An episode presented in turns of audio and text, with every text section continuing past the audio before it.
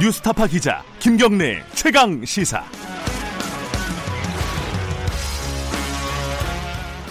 김경래 최강 시사 2부 시작하겠습니다. 아, 아까 1부에서 강원국 작가 참여정부의 연설비서관으로 있었던 강원국 작가가 인터뷰를 했었는데 강 작가님이 어, 여기 인터뷰하러 왔다가 가시면서 제가 사진보다 굉장히 잘생겼다라는 말을 남기고 가셨습니다. 확인하시려면 유튜브 라이브로 들어와 주시기 바라겠습니다. 어, 2부에서는요, 좀 심각한 얘기를 좀 하겠습니다. 그, 한빛 1호기 원전. 이게 좀 문제가 생겼죠. 어, 제한치보다 굉장히 출력이 높아졌는데, 어, 규정대로 정지하지 않고 무려 12시간 가까이 가동이 됐다. 이게 큰 어떤 위법 사항이기도 하고, 자칫하면 뭐 체르노빌 사태 이런 것들이 재현되지 않았, 않겠, 않았겠느냐 라는 뭐 이런 우려까지 나오고 있습니다. 이 뭐 기술적으로 좀 복잡한 얘기이기도 하고 이런 우려가 맞는 건지도 좀 따져봐야 될 부분이 있습니다. 어, 전문가 연결하고요. 어, 정책적으로도 짚어보겠습니다. 먼저 한병섭 원자력 안전연구소장 연결하겠습니다. 안녕하세요. 네, 안녕하십니까. 이게 좀 기술적인 용어들이 많아가지고요. 먼저 소장님께 네네. 몇 가지만 좀 기초적인 질문을 좀 드리겠습니다. 네네. 일단 이 한빛 1호기가 측정 시험 중이라고 하는데 이게 네네. 만들어진 지가 꽤 오래된 거잖아요. 80년대에 만들어진 걸로 알고 있는데. 예, 맞습니다. 80, 예, 80년대에. 지금 왜 측정 시험을 하는 거죠, 일단? 아, 그러니까 원자력 발전소가 정상적으로 네. 가동이 돼가지고 전기를 생산하기 위해서는 네. 매번 해결료를 교체하고 나서 매번 정상 가동하기 전에 네. 각종 뭐 센서들이나 이런 걸 갖다가 교정할 필요가 있거든요. 네. 출력 올라가기 전에 네. 그 과정 중이었습니다. 아하. 매번 해야 되는 겁니다. 아, 이건 일상적인 어떤 어, 그 과정이었다. 네네네. 그런데 자 열출력이 18%까지 높아졌다. 이게 네네. 이제 뭐 저 같은 사람한테는 이게 거의 뭐 난수표에 가깝습니다. 열출력은 네네. 뭐고 18%는 위험한 건지 이런 것 좀 설명을 좀 해주세요. 어, 일단 원자력 발전소라는 게 이제 처음에 네. 해결도를 다 교체를 하고 이제 불을 불을 지펴서 이제 전기를 생산한다라고 봤을 때, 네. 그 처음에 한 5% 출력까지는 네. 각종 이제 안정화 작업들, 그 다음에 출력 교정 뭐 이런 것들을 하게 됩니다. 네. 그리고 5%가 넘어서면 그때서야 이제 전기를 만들어서 네.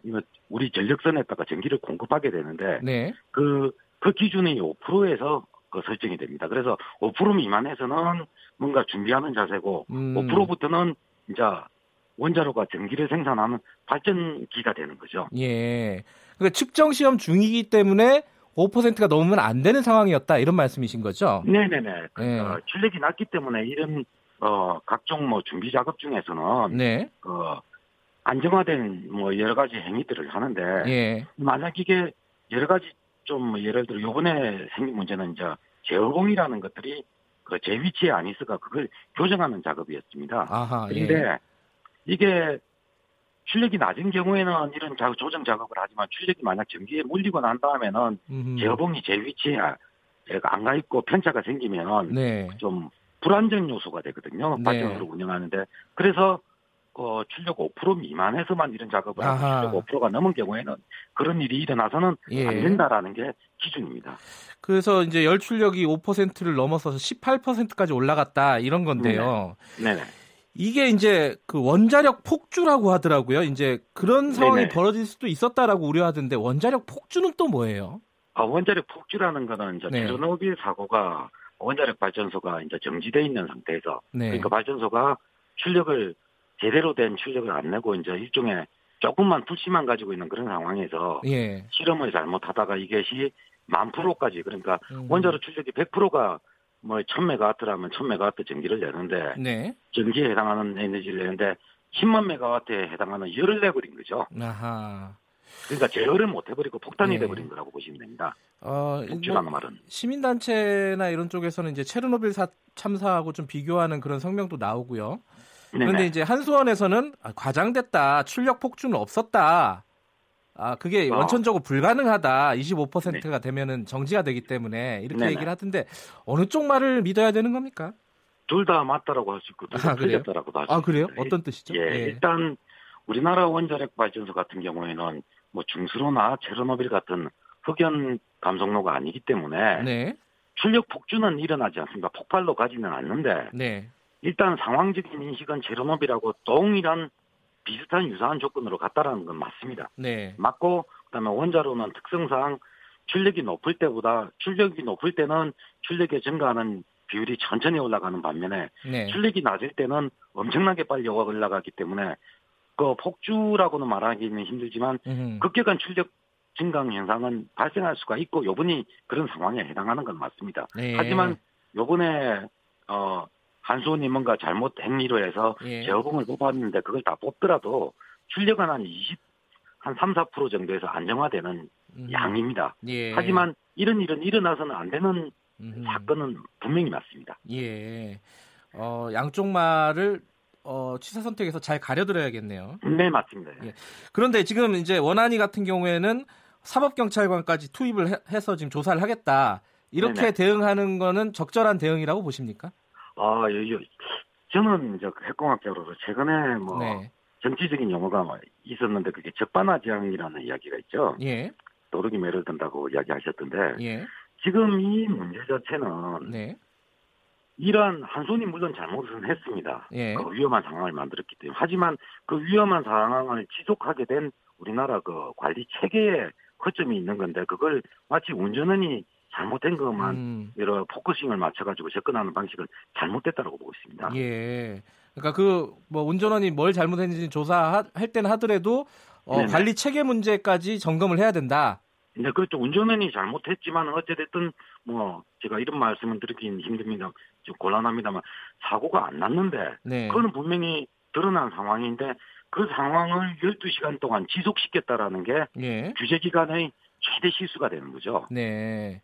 그 관리 체계가 문제가 있다는 건 어떤 문제가 있다는 말씀이신 거죠? 어, 이번 같은 경우에는 원자력 네. 발전소가 이제 한 손이 잘못해서 그런 사태가 일어났고 네. 운전원이 뭐 지침을 몰랐다고 그럽니다. 즉각 발전소를 정지시켜야 되는데 예. 정지시키지 않은 거는 운전원이 잘못됐지만 예. 그 정지 한수원이 운, 정지를 안 하더라도 규제기관이 음. 이 상황을 알고 즉각 정지하시오라고 명령을 내릴 수 있는데 음. 그 명령 내리는 기간이 12시간이 지속됐다라는 거죠. 하, 원안이도 문제가 있다 이런 말씀이신 거네요. 저는 원안이가 더 크다고 봅니다. 음. 그런 측면에서. 예. 근데 지금 그 이 가동을 중단하면은 비용이 네. 많이 들기 때문에 일부러 중단 안 했다 이런 어떤 의혹도 있더라고요. 여기에 대해서는 아, 어떻게 생각하십니까? 아 비용이라는 측면보다는 뭐 네. 다시 지금 현재는 그 영출력이지만 발전소를 언제든지 출력을 올리고 내리고 할 수 있는 일단 가동 중인 상태인데 이걸 네. 원자로 정지를 하게 되면 완전히 이제 불 전원을 뽑아버리는 상태가 되죠. 그렇게 네. 되면은 그걸 다시 가동시키기 위해서는 시간과 예. 뭐 비용이 좀 더 소모되는 건 맞습니다. 예. 그러니까 운전원 입장으로서는 뭐이 네. 상황을 기피하려고 하는 기본적인 성향은 있다라고 보면 뭐 예. 인정할 수 있는 부분들입니다. 그런 것들은.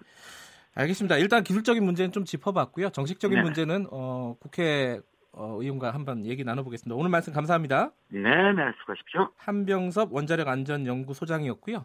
이어서 국회 산업통상자원 중소벤처기업위원회 소속 에너지 특위위원이신 어, 더불어민주당 김성환 의원 연결해 보겠습니다. 안녕하세요. 네, 안녕하세요. 김성환입니다. 어, 의원님은 이번 사태를 어느 정도로 심각하게 바라보고 계십니까? 글쎄요, 뭐 사고가 어, 현실화되진 않았기 때문에 다행이라고 합니다만 네. 어쨌든 좀 아찔할 뻔했던 거죠. 네. 그러니까 지난 우리가 원자력 운전을 시작한 게 한 40년 됐잖아요. 네. 그때 크고 작은 사건 사고 한 750건 정도 있었어요 그동안. 네. 이제 대부분은 이제 설비 결함과 관련된 거였고요. 그 중에 18% 그러니까 135건이 어, 사람의 실수, 네. 뭐, 그러니까 사람들의 사람 때문에 운전 때문에 생겼는데 이번에도 이제 그런 거라고 봐야죠. 네. 뭐25% 이상이면 뭐 자동으로 제어가 된다고는 합니다만 체르노빌 같은 경우도 그 여러 가지 우연히 겹쳤고 네. 또 후쿠시마 같은 경우도 100% 안전하다고 하다가 사고가 난 거잖아요. 네. 그런 차원에서 보면 어 우리라고 해서 반드시 안전하다고 볼 수 없는 굉장히 큰 사건이니까 잘 되돌아봐야겠죠. 이번 사고에 대해서는 어떤 조치가 당장 좀 필요하다라고 보시는 겁니까? 뭐 앞서도 얘기를 했습니다만 네. 이게 이제 왜 생겼냐, 네. 어떤 과정을 거쳤냐, 그리고 이, 이 그동안 이제 주로 설비 점검과 관련한 어, 원인 규명과 조사와 대책이 주였다면 이번에는 이제 운전 과정에 있어서의 실수와 그것에 대한 규제 기관의 이제 규제 문제 이런 네. 이런 게 이제 주요한 문제였잖아요. 네. 따라서 이번에는 주로 사람들이 실수할 수 있다는 걸 전제로 해서 그것에 대한 여러 가지 안전 매뉴얼을 점검하는데 네. 어, 초점을 둬야 될 거라고 생각합니다. 어, 의원님께서 어, 이 관련 사고 관련해서 사건 관련해 가지고 어, 보도 자료를 내셨습니다. 근데 제목을 네. 보니까 이용률 원전 이용률보다 중요한 것은 안전이다 이렇게 돼 있어요. 이게 어떤 뜻이죠, 이게? 예, 국가가 가장 기본적으로 해야 될 것은 국민의 안전 문제죠. 네. 그런데 이제 지난해에 어 지난해 초에 한전의 적자 문제가 있었잖아요. 네. 그 한전의 적자 문 적자가 발생하니까 어 보수 언론과 자유한국당 층에서는 이게 문재인 정부의 탈원전 때문에 그랬다. 네.